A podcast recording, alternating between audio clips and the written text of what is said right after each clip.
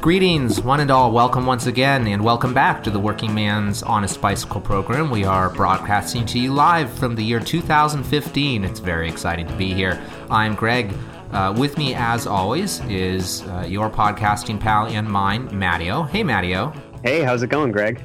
Oh, pretty good, pretty good. I guess we'll uh, talk about why we're feeling, what's making us feel good in a minute. Uh, that that was a beer um, reference.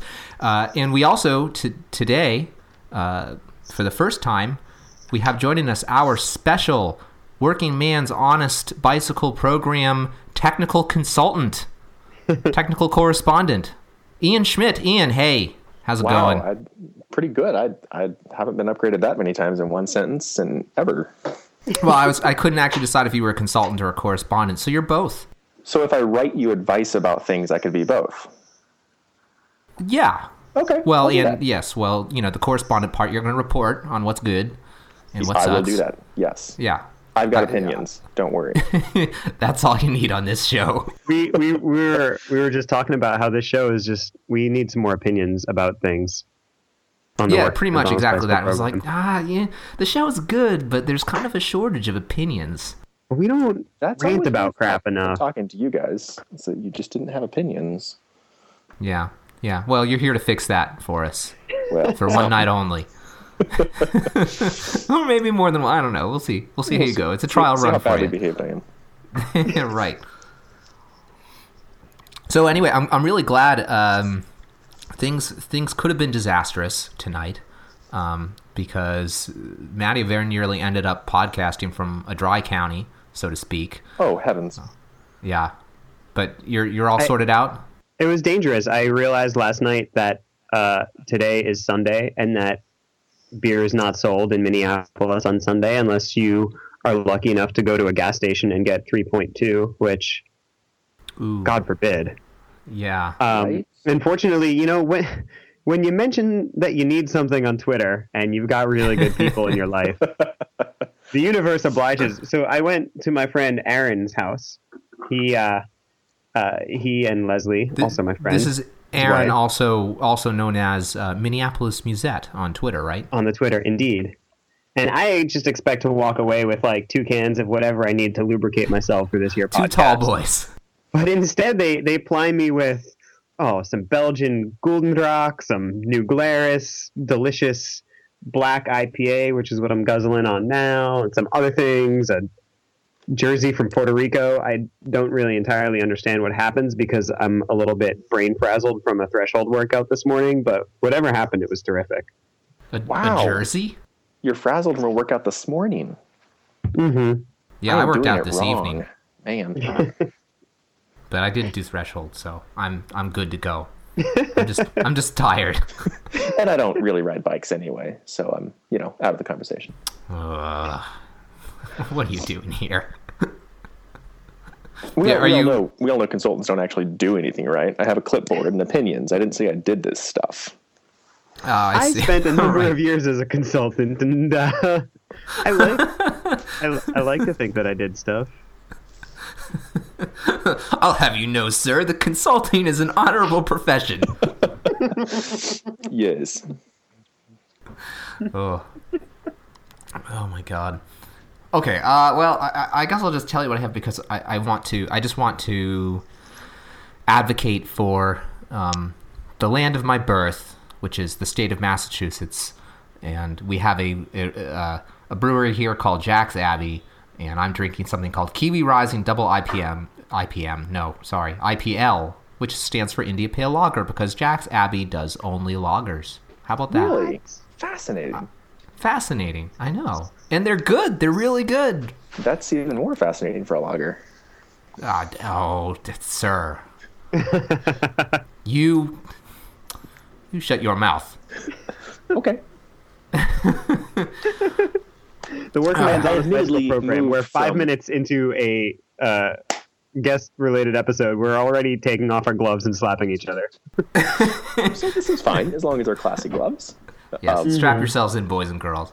I, I recently moved from one of the more snobby beer cities in the country in Seattle to what has really got to be just about the snobbiest beer city in the country of Bend, Oregon.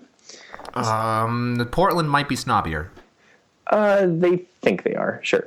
A Anyway. fine answer. That is just a perfect response. Portland thinks a lot of things. If you've been to Portland, you'll know that I'm not wrong. I just might not be right. Um, but yeah, there, I uh, have been to Portland, yeah, as it- actually. as it turns out, I believe Bend currently is the uh, U.S. champion for uh, local breweries per capita. I'm, I'm pretty sure we're winning that one handily at this point. I'm not sure. I'm not sure what that really tells you, but I mean, it is a smaller population. I think it was Colorado Springs, wasn't it, for a while? It was, yeah. And honestly, I, I yeah. In Colorado's like we're the best craft brew beer state in the nation. It was like, no, you're not. Yes. Sorry, Colorado, we love you. A little. Watch it be totally wrong, and it wasn't Colorado Springs. I was thinking of. I don't know. Yeah. That was the one where they turned off all the streetlights, right? No. I have. All right, moving on. I'm Oh, I wanted to tell- a lot of things, but that's not one of them. yeah. so so as we're talking about all these like pieces of crap that we ride, um, I think it's worth kind of pivoting to uh, Greg. You just bought something that's not a piece of crap, right? Oh God, I hope it's not. A, Ian's probably going to tell us it's a piece of crap. But, so Guys, I, on it. It couldn't possibly be bad, could it? Couldn't be marketing. uh, yeah. So I just bought. I just bought a power meter. I just bought a power meter. I bought a stages. I bought a stages power meter. Does that make make two or three of us on power meters now? Um, are you on a power meter, Ian? Sadly, Sad. it's not sad. Be proud. It's okay. I I am on my god fourth power meter right now. That's okay. what's That. sad. Yeah, that is kind of sad, actually. If I sell them all for a profit after using them, I'm less sad about it. But still, I I really doubt I'll be able to sell this thing for a profit, especially since like no one else rides 165 cranks, from what I can tell. but I uh, don't know. Those tri geeks are all heading that way real Track fast. bikes. I mean, track bikes, yeah. Maddie and I ride 165s. All the triathletes in the world are switching to Uh, one. 167 and a half, but who's counting? Yeah. So anyway, yeah, I bought a power meter, and it, I I guess it might be a reasonable thing to talk about, kind of training tools and the money on it. You know, so the WHP per, WHBP perspective on that, and uh, I don't know what we think of that in general, and also, and you can tell me why why I've made a terrible, terrible choice with that particular power meter. But uh, I think it's going to be good. I think it's going to help me out a lot. Well, know. so, so here's my question for you, Greg. Mhm. Um, if I, if some like 20 year old kid came up to me and said, uh, I'm really into the idea of bike racing and I'm ready to like start bike racing and commit and blah, blah, blah, blah, blah, you know, what kind of bike should I buy? I would probably tell them that for a little over a thousand dollars, they could get them a bike that could last them years bike racing, especially if Oh, they yeah. had a shop hookup. Um, and if they were willing to be patient and look on Craigslist and eBay and Facebook and Twitstagram, that they could probably find something like, you know, a, a five year old race bike with Shimano 105 for about six or seven hundred dollars, which Yeah. is about what you spent on your new fancy data science toy. Well, I did get the Ultegra 6700 one, which I, I will admit is $800. but still, Well, List. But so, so, so given, but but given sort of that perspective, like justify yourself. Yeah. Um, I've been thinking about this for a while, actually, because uh, for for a very long time I've been uh, training by like perceived exertion, and uh, Also known as the after that, yes, the feels. shortly after that, How do we how do we science heart rate. hashtag the feels exactly? how do we how do we quantify this? well, that's well, that's exactly the well, that's that's a very good point, Ian, because that's exactly the reason that we, you know, we should all be training by power all the time because it doesn't lie and it's not feelings based.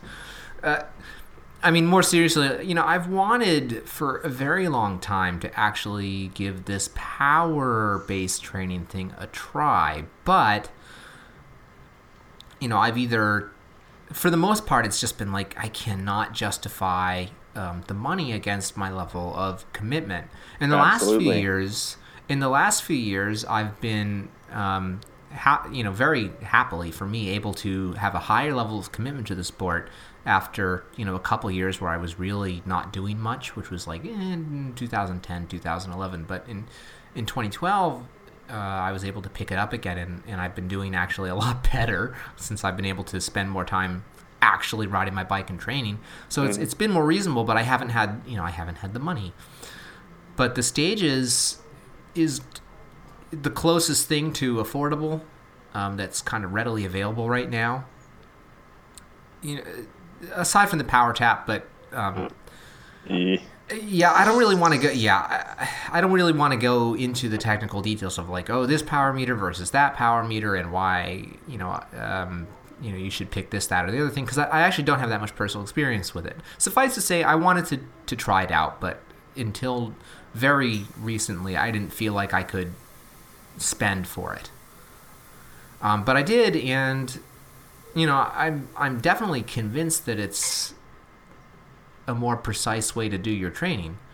Um, and I, I guess the question is going to be, you know, can I make this work? I don't know. I mean, I, I don't feel like there's a whole lot to justify other than that. I've wanted to, do it for a while. I've really resisted for a long time, um, you know, just wasting money on it. Uh, and now I'm going to find out uh, if it really can help me train in a kind of more precise way and, and really identify you know strengths and weaknesses more uh, with more precision. Mm-hmm. So yeah, because I've been doing the heart rate thing for a very long time, and, and it might be, and I find it uh, frustrating in a lot of ways because I don't know. Am I reading? If I'm really fresh, um, it reads really high to the point that you know I'm not working that hard, but my heart rate is telling me that I'm you know at threshold when I'm really kind of more at tempo or or whatever. Uh, Right. Or if I've got some been been training hard, then I'm fatigued, and then your heart rate doesn't respond as quickly, or you're just fitter and your heart rate doesn't respond as rapidly, and then it's like, well, I think I'm putting out a thresholdish level effort, but my heart rate says I'm only doing like high endurance. right. Yeah, and I find you know it, so the the more precise nature of the output is something that appeals to me. That's the main reason. Sounds Thoughts? good. Yeah, I mean that yeah, like, that's that's about it. Is power meters are going to let you precisely hone in on on your training zones, your power Yeah. output. right. I Yeah, we don't need to read. Sorry, go ahead. I, I know that my question probably sounded like pretty judgmental, but really I was just setting the stage. Um, I was just setting the stage because I I've never used a power meter, uh, and I'm not I'm not really against them. Um, I've had cycling computers on my bikes, but I don't have one right now just because I, I took it off because it was kind of annoying me. Um, Hmm. I would go for I'd go for a ride, and I'd look down. It would say "Oh, 18.2 miles an hour, and I'd be like, I'm faster than this. I'm gonna go 21.6 miles an hour, and I, I would really just basically be having like a sibling argument with the display of my cycling computer instead of riding my bike. Right. You know, like Yeah. you say I'm slow, I think I'm fast. What? No, you are. You're ugly. Um, Well, So and it's funny because I, I, I that's think the there's fantastic a point, and a point that doesn't get talked about nearly enough in the internet echo chamber of power meter opinion. So I'm, I'm glad you're talking about it because that's that's really pivotal to the whole discussion. Yeah, I mean, Wait. you know, pe- people who who train with power a lot and who race with power a lot, they they tend to get really very well acquainted with their numbers. And I have heard people say before, um, I I couldn't follow that move in the race. Um, I was already doing, you know, I was already doing 400 watts or whatever, however many number of watts. And I think that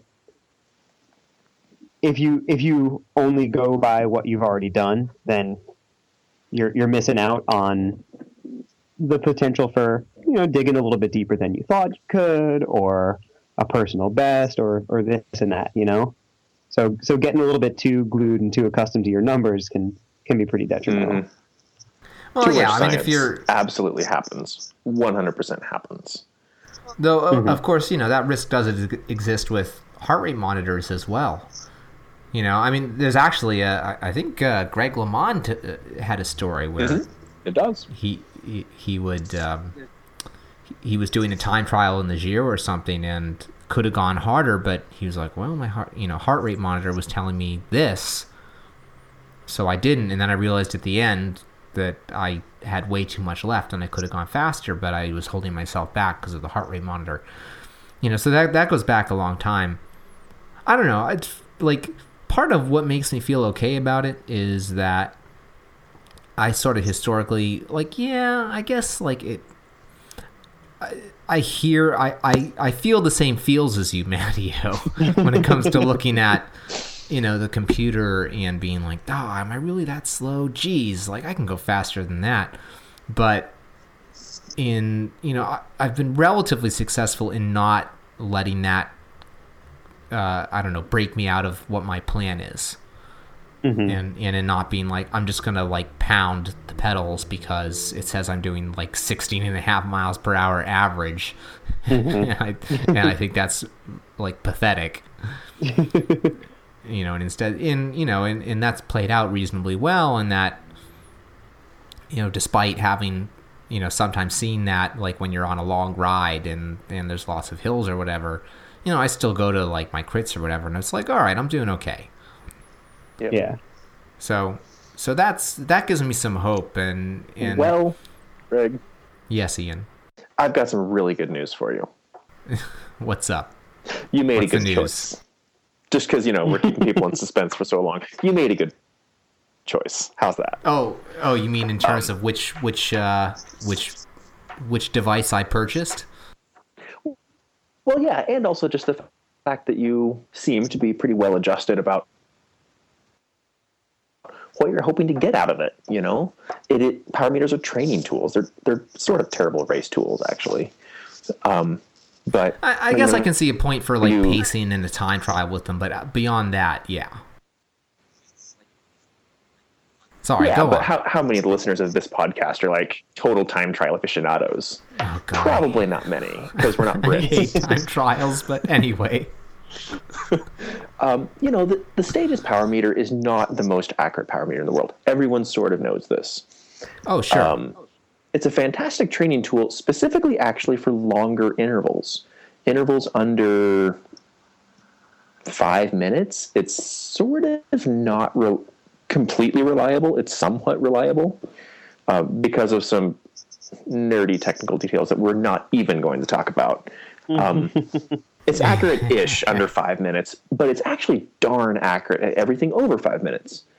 And so, for the vast majority of what you know, honest, working, middle class, or any other class bike racers do, you know, it's a fantastic training tool. Um, yeah But the other thing that I'm really, really so stoked that we're talking about already um, is the fact that it's not a cure all and that numbers don't win races. Racers win races. Absolutely. Fact. Yeah. And so Yeah. just just having it as a training tool, I don't know um, a, a quick straw poll among my racer friends who are actually legitimately fast um, revealed one person out of like seven that actually even displays watts during races. Everybody else doesn't even look at it. So, you know, it's a great training tool. I think in terms of, you know, is it or is it not a legitimate purchase for an honest working bike racer? I think if you have the money, it is easily the best training aid I can think of other than more hours in the day. Um, my background, I've been using power meters since 2009, late 2008, early 2009, I guess. sure I've used a bunch of them, and you get out of it what you put into it. It takes a bunch of time off the bike, which is something no one ever told me when I started. And I was, you know, riding with a power meter and not seeing the results people were talking about. And I later realized it's because I wasn't doing the that science work off the bike, figuring out what's going on and how to fix it. Because what the power meter tells you is it tells you what you're bad at, um, comparatively, and then you work on that the the intervals that you're going to do or the training you're going to do makes you faster. The power meter's got nothing to do with that. It just tells you what you've done, and then you have to do this analysis to figure it out, which is a little bit complicated at first. It's why most people pay for a coach, which I don't think people really need to do, but you know it does take time, and if you don't have time, whatever, pay somebody else. It. Go ahead that analysis part is is actually what intrigues me the most because you know while I, I like the idea of um, racing bikes being more fun than training and trying to make training fun and not just being glued to numbers. But I, I also like the idea of you know borrowing a power meter for a handful of races a handful of like really hard races where I struggle and I struggle and I struggle and maybe I get popped um, really hard, and then looking at the numbers and thinking, uh, you know, ha- having this very scientific analysis of my weakness is da da da da da, you know, whatever it is, whatever the the data show. Because I, you know, which is funny you mention it because you turned to, me to down at, for the Marymoor GP. What's that?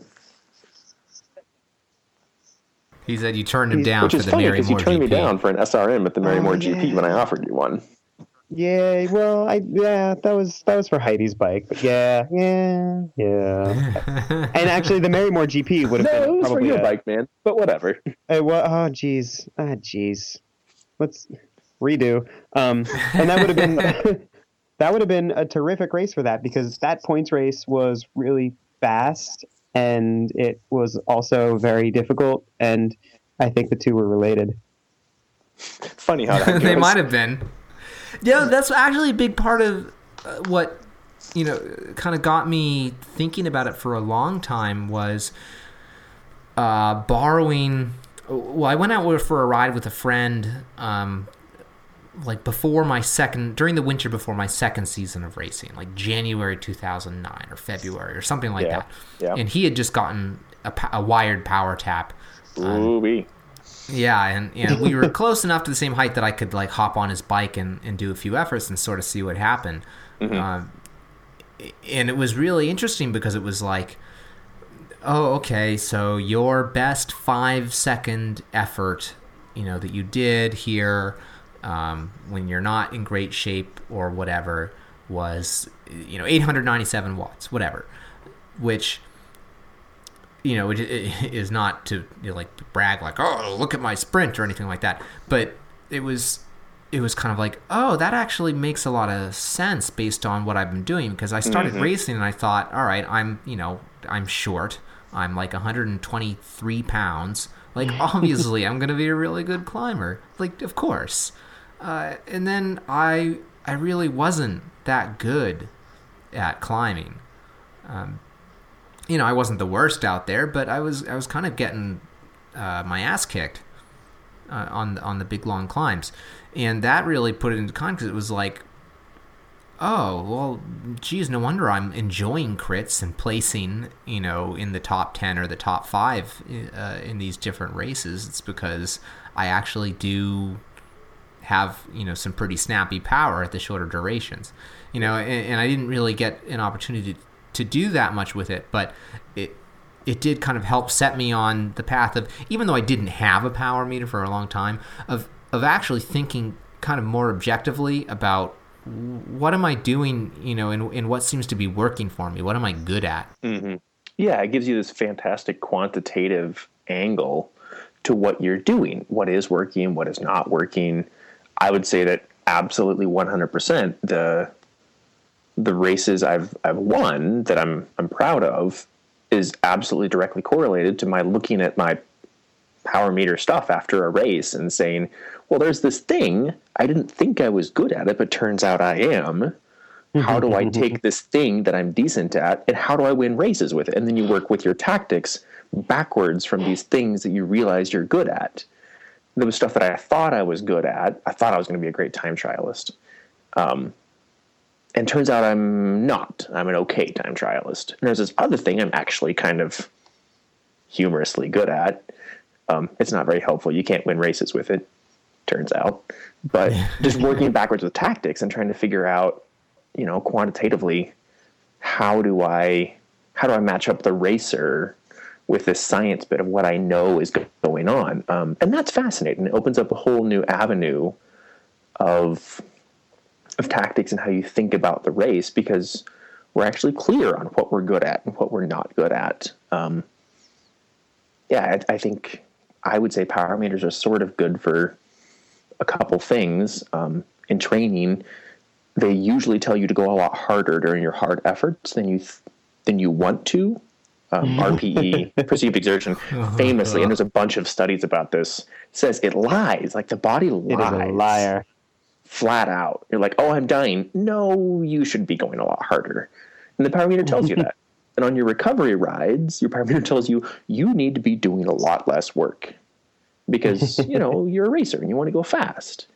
Um, I so really, I really want. I, I just want a power meter to legitimize my desire to go really slowly on recovery rides. or like me, you could take a hiatus from racing and never go fast. It really is. It really is the worst when you, you know, say, "Hey, hey, friends, let's go do a recovery ride together." And everybody's half wheeling. Yeah, it's like, oh no, no, I really like get new no. friends. yeah, I actually don't. I, I, actually don't do recovery rides with friends. Really? Oh, I have no friends. It can be no, really nice. Topic for a different day.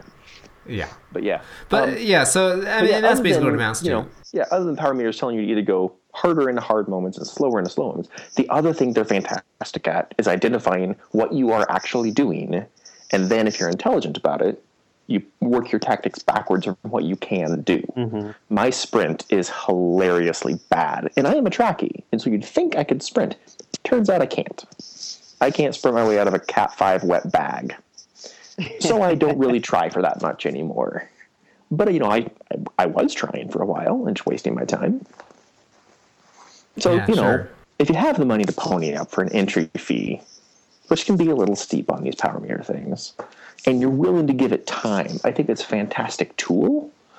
But they sure can be a money sink once you buy a power meter and buy a head unit and get a coach to tell you what it's saying. Uh, I give yeah, it like a like an average. I think that if yeah, I think that if you have um, the ability to get it, you know, I mean, I don't know. I, am kind of interested to see what's going to happen once I get it because you know I'm going to have to do kind of the standard thing of just go and, and ride for a while and, and mm-hmm. keep keep using my heart rate monitor and sort of just see what it's telling me versus what the heart rate monitor is telling me. Uh, but I think it could be, you know, if you're able to get your hands on, you know, one for whatever reason, it, it could potentially be get you past a lot of pain and, and difficult analysis of sort of what you're doing, just like trying to think about it. Because it took me a really, really long time to real to actually even get a vague idea of what you know what my strengths are, what my weaknesses are, and all that. And you know, and of course, it's not. Um, yeah, okay. I guess it'll tell you maybe you can work backwards from tactics as you're saying, but it sure doesn't teach you how to race a bike. And I didn't really start to click on on really racing a bike um, well until probably the 2013 season when I was uh, finally Cat 3 and in Tennessee. Uh, Cat 3s are often combined with the ones and twos. So it was like, oh, this is bike racing. yes. And you actually start to, you actually get some some classes essentially on what bike racing is actually like. Mm-hmm. And how to how to do things like oh okay there's a break going and you know maybe that's the winning break or well, well typically the way that goes is and, they're when to brake well, yes. there's well, but after that, I was able in 2000. Of, I finally got to the front of the race, and wait, there's a break up the road. Yes. Yeah, but it did get, well, but you know, that did get me to the point of last year. Even though you know, having no fitness, being like, oh, that's the attack I want to be in, and you know, that attack goes, and, and that's the winning, winning move, and so Yes. on. Even though I have no ability to follow it, you know, things like that. So yeah, I don't know. I, I guess I'll report back on it. I, I wouldn't say that I'm going to review it uh, because I do not have any degree of experience with products of this kind with which to form a review. I can tell you if I like it or I don't like it. I guess. You know, but yeah. Oh, and I I want to speak to the comment about the the kind of length of um, intervals that the stages works for. Is I, I think it it makes sense to me. You know, not as a power expert, it seems to make sense to me as like a roadie's power meter uh, in that way. Because for me even you know with heart rate obviously you can't you really can't uh, past threshold make much use of a heart rate monitor anyway. Right. uh, it's just it's just useless. Uh, and especially with you know if you're talking one minute you know three minute five minute um, intervals you've you're just going as hard as you can for that amount of time so it doesn't really bother me that for those shorter intervals okay it's not super accurate and it doesn't bother me if it's not going to tell me you know as a as someone who doesn't race on the track um, I don't need to know with with great precision exactly what my output is at five seconds and at 20 seconds. You know, it's nice. It's helpful to know to, to a vague amount, but yeah, you know, so that was definitely a factor in, in thinking about that as well as just not wanting to have to build a different wheel that weighed a bunch more. And I've heard bad Right. things about reliability for those PowerTap hubs. so, yeah. Bad noises. Can I? Not can I? Because I'm just going to. Uh, let me offer a slightly different point of view on that. Um, Sure. we generally speaking train for the things that we care about. For example, bike races. We train for bike races. But more specifically, if you think about how bike races get won, at the amateur level, the saying goes all amateur bike races end in a sprint. Not totally accurate, but it gets darn close. Most amateur bike races end in a sprint, and most amateur bike races end in a bunch of silliness over the last one to six minutes. And so, That sounds about right. Silliness. yeah, and I'm not the guy that's been hitting the ground a lot recently. Um, That was over a year ago. heckling, heckling. I assume it was in a cross race or something. Whatever. Um, but you know, Oh, the yeah, I forgot about that. the uh, the, the meaningful intervals that I've done, the stuff that I actually say, I mean, because long distance miles training, like base stuff, you can do it with a heart rate monitor. Sort of, it doesn't actually matter. Um, you just need to keep it roughly in some sort of reasonable zone. But like the really targeted intervals I've done that mattered on the road were actually all sub five minute because I was training what what do I want my body to do at the end of an hour long crit. Well, now you're breaking my heart. Which is not to say not to say the stage doesn't do it. It's to say i mean there's some science nerd stuff going on. But i would say i think it does matter at the shorter intervals because for most of us who are not going to solo away with a 30 minute display of ridiculous power um, i think it's the shorter intervals that do win races and most of us are there to win races it's a new development for me trying to win um, humorous, totally true. For a lot of years, I didn't think about winning. Um, you know, the stages stuff actually work. It works pretty well for that. It's just not the most accurate for that. So I would say, even as roadies, if we're training to win races, we're training fairly short efforts.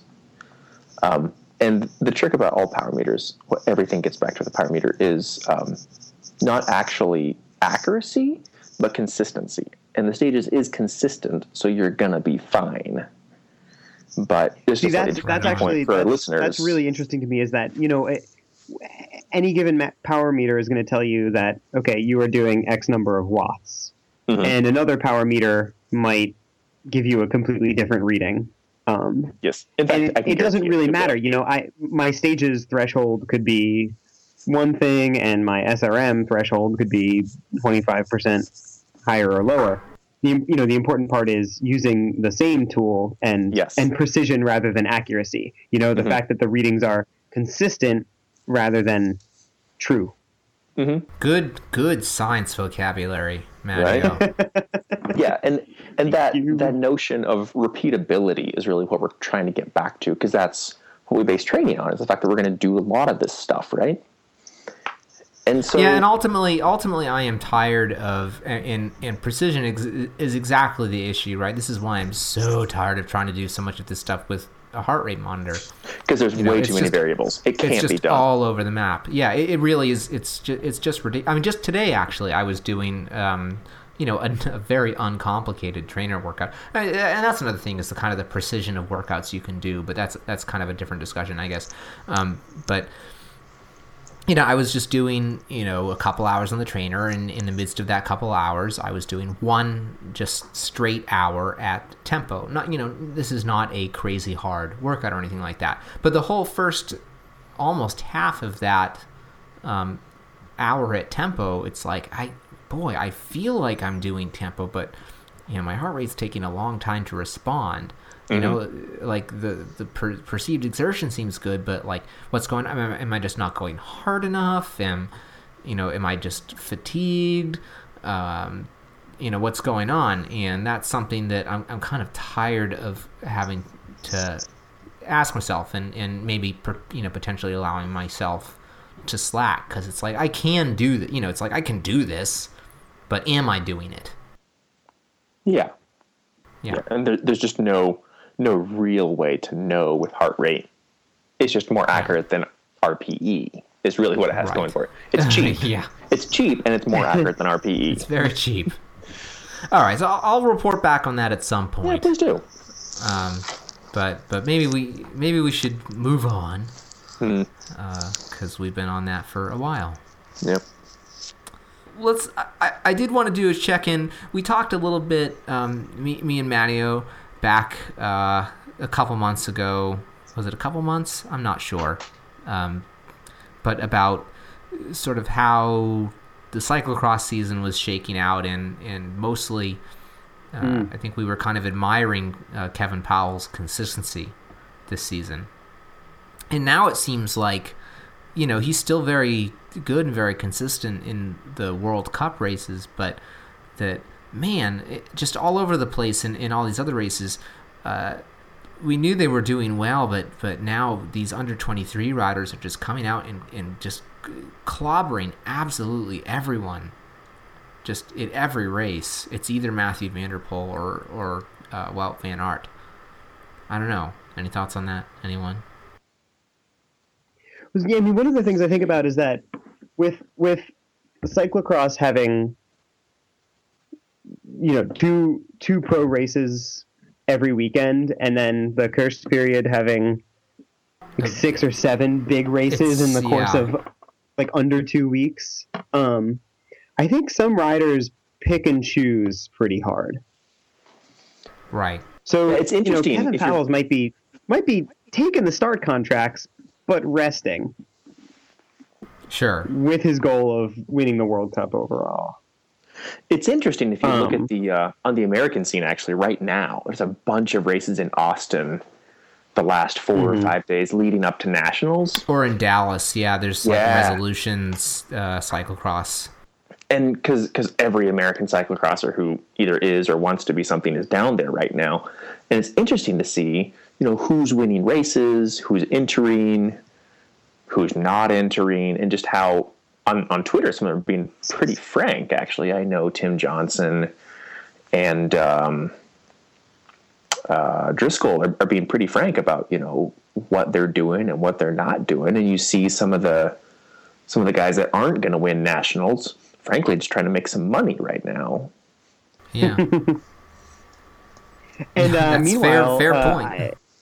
Ryan Trebon went on a Twitter rant about uh, people who kind of cherry pick races. Um, people who are only racing one day a weekend and cherry picking C1s. So oh, I missed yeah, that. there's, there's that. It's not It's sour grapes good. at all. It's not sour grapes at all. yes, it is. well, you're It's saying that because Trebon has not been much of a, a force this season. Well, he's so he's been working through injury, you know, and kind of struggling Yeah, to get yeah. yeah. Um, but he also uh, is blunt and uncompromising. Mm-hmm. Yeah. He is that. Well, yeah, he, he, I mean, you know, it's not like he's just saying. I mean, like you could say it's sour grapes, but he does kind of talk the talk. He does. He doesn't skip races really. You know, if there's a big race, he pretty if unless he's injured, obviously. Um, you know, which he, he's had a couple bouts with that in the past too. There was uh, what was it a, a couple years ago when he uh, did a number on his knee, like when he Mm-hmm. Two years crashed on a barrier. Yeah. and had to sit out for a while. So you know, fair fair play to him on that. I mean, when he's when he's healthy, he does pretty much everything, and you know, there's definitely more of a history of guys like um, Powers skipping m- more races, which isn't to say he skips a lot, because he doesn't, but he has, for example, when he's feeling kind of under the weather, gone and done. You know, if one one day on a race weekend is a C one, he'll do that, um, but maybe not do the C two day to recover. Yeah. Well, it's been interesting. So my my favorite favorite cherry picker actually in the U.S. circuit right now is actually used to be one of my neighbors, um, Seattleite, young Seattleite. We won't say his name. Um, Maybe you should his say name? his name, Okay, fine. It's Zach, right? So Zach McDonald. Yeah. Zach shows up for the money, and he is a fantastically talented racer, but you know he's there. He totally cherry picks races, and that's totally okay. He won a lot over the last weekend. He won Starcrossed, which was the biggest cash purse this year. And then you go to things like nationals or worlds, and like the sort of iconic stuff that people are wanting to win to say they won it, and he's nowhere. You know, he's just not even not even in the top seven, which is sort of interesting to me, given his skill set. Um, you know, it's just sort of interesting because he's because he's a very technically uh, skilled rider and, and, yeah, and known to be good in like heavy courses, and money stuff. I mean, I would, I would, I used to commute through a park on the way to work, and I would frequently see him in the mornings, you know, out there practicing. He's uh, he's dedicated. He's a good racer, but he's cherry picking, and, and not actually for results, it seems, but for cash flow.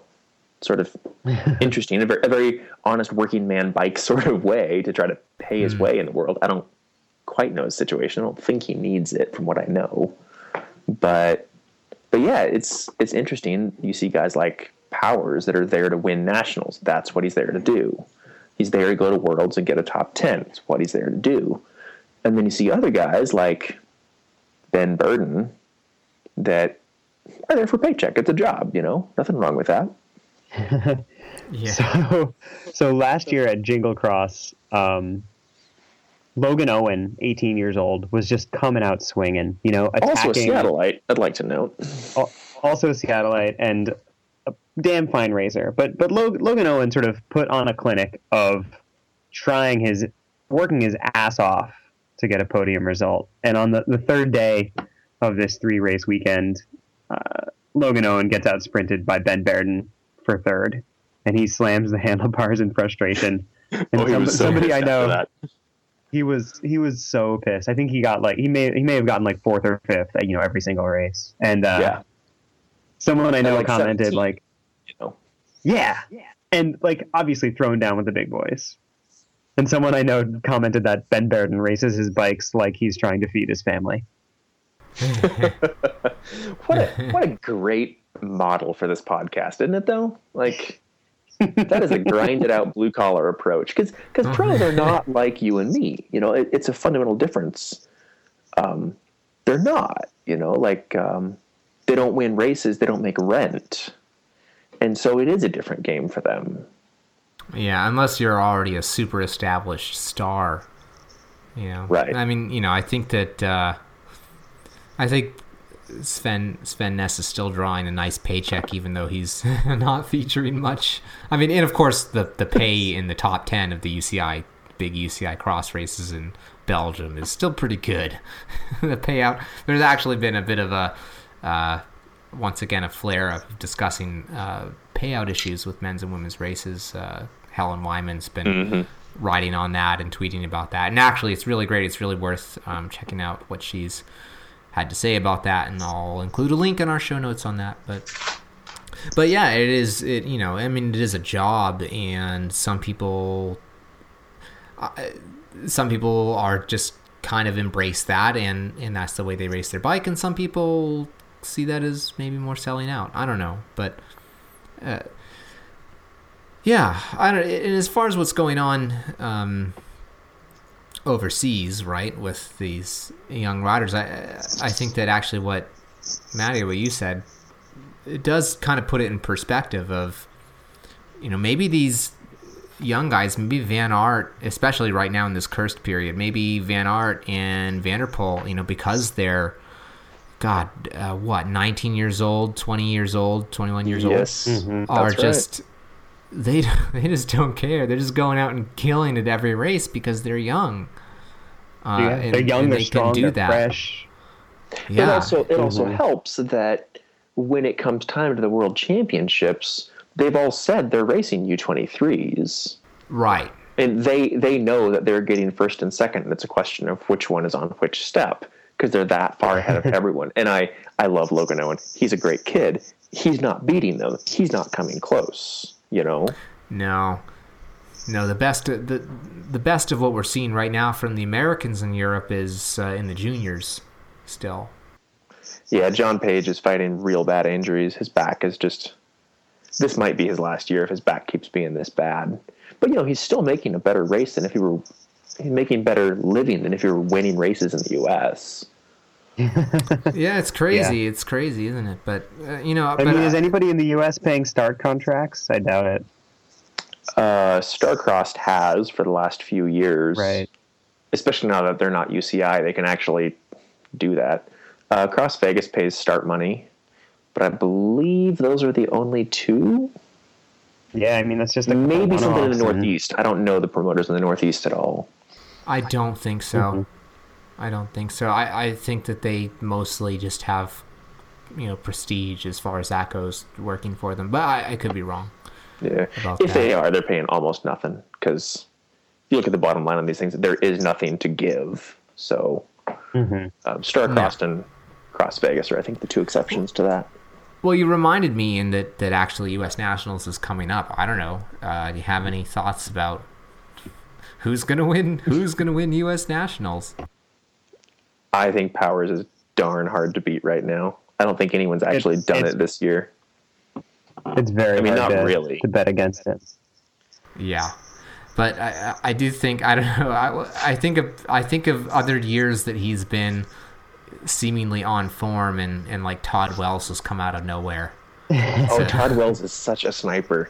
He is Yeah. ridiculous. Um, Tim Johnson, But- if he doesn't retire this year, is going to retire next year. Um, his body just can't Mhm. do it much anymore.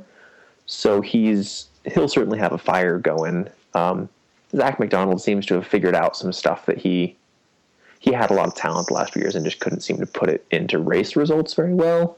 He seems to be doing a lot better, but but somehow, love you, Zach, never quite against great opposition. Um, yeah, No, I, And- I, and- I think Powers.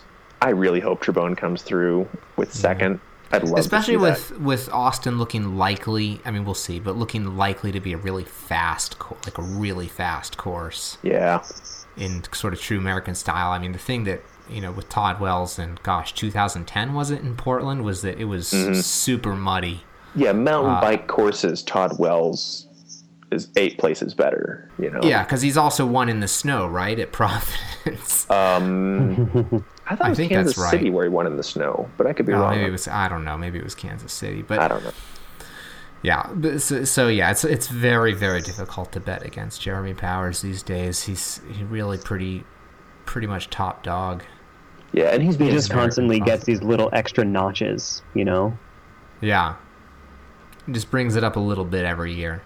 Yeah. Yeah. And he's resting this year, which is something he hasn't done a good job of previous years. Like previous years, he would have raced if he was at 95% with his knee.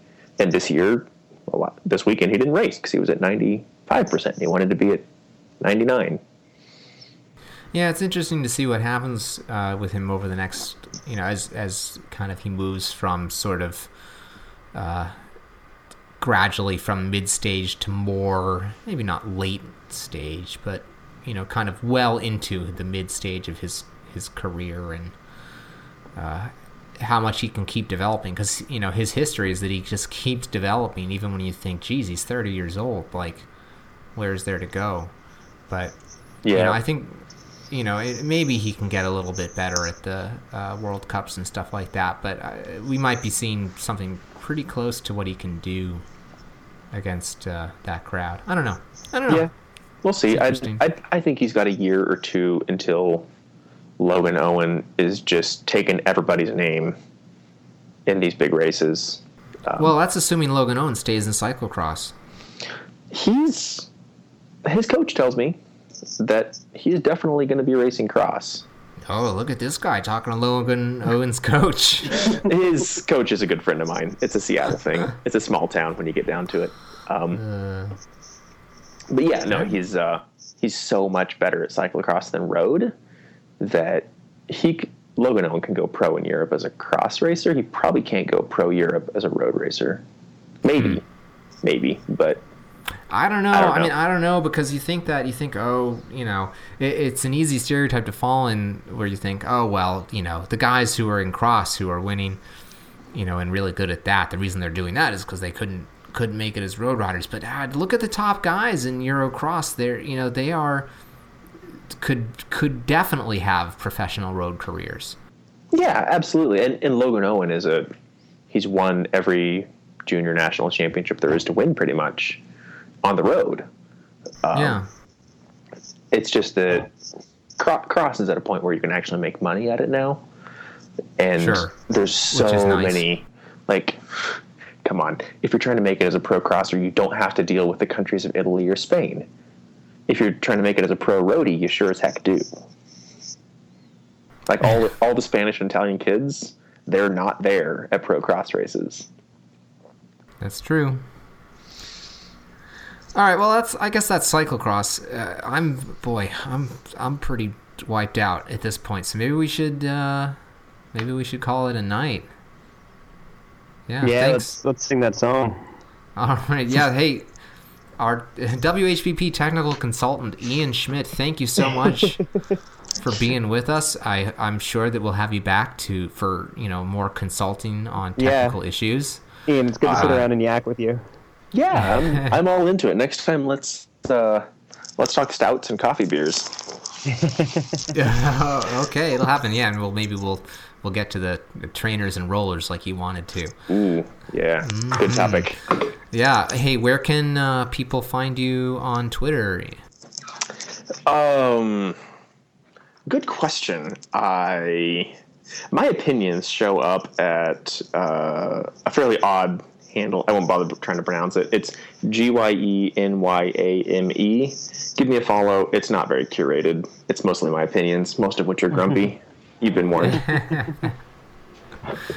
Awesome. Yeah, and of course you can find uh, me, Greg. I'm at Grolby on Twitter. And uh, Yeah. oh, and and uh, I'm the other one. I'm at underscore Mattio on Yeah. the Twitter bot, the Twitter phone, Twitstagram. Awesome. Yeah, find find the show at underscore WHBP on Twitter. You can email us on a spike program at gmail.com. Please do. I really want to see some emails from people. Come on, I know you're out there. Just email us. Say something. Say something. Uh, and we will we will catch you soon. Thanks for listening. And rate us, rate us on iTunes. Do that. Too. Oh, please, please do. Yes. Review us. Tell us how awesome we are. Which is very awesome. All right, good night.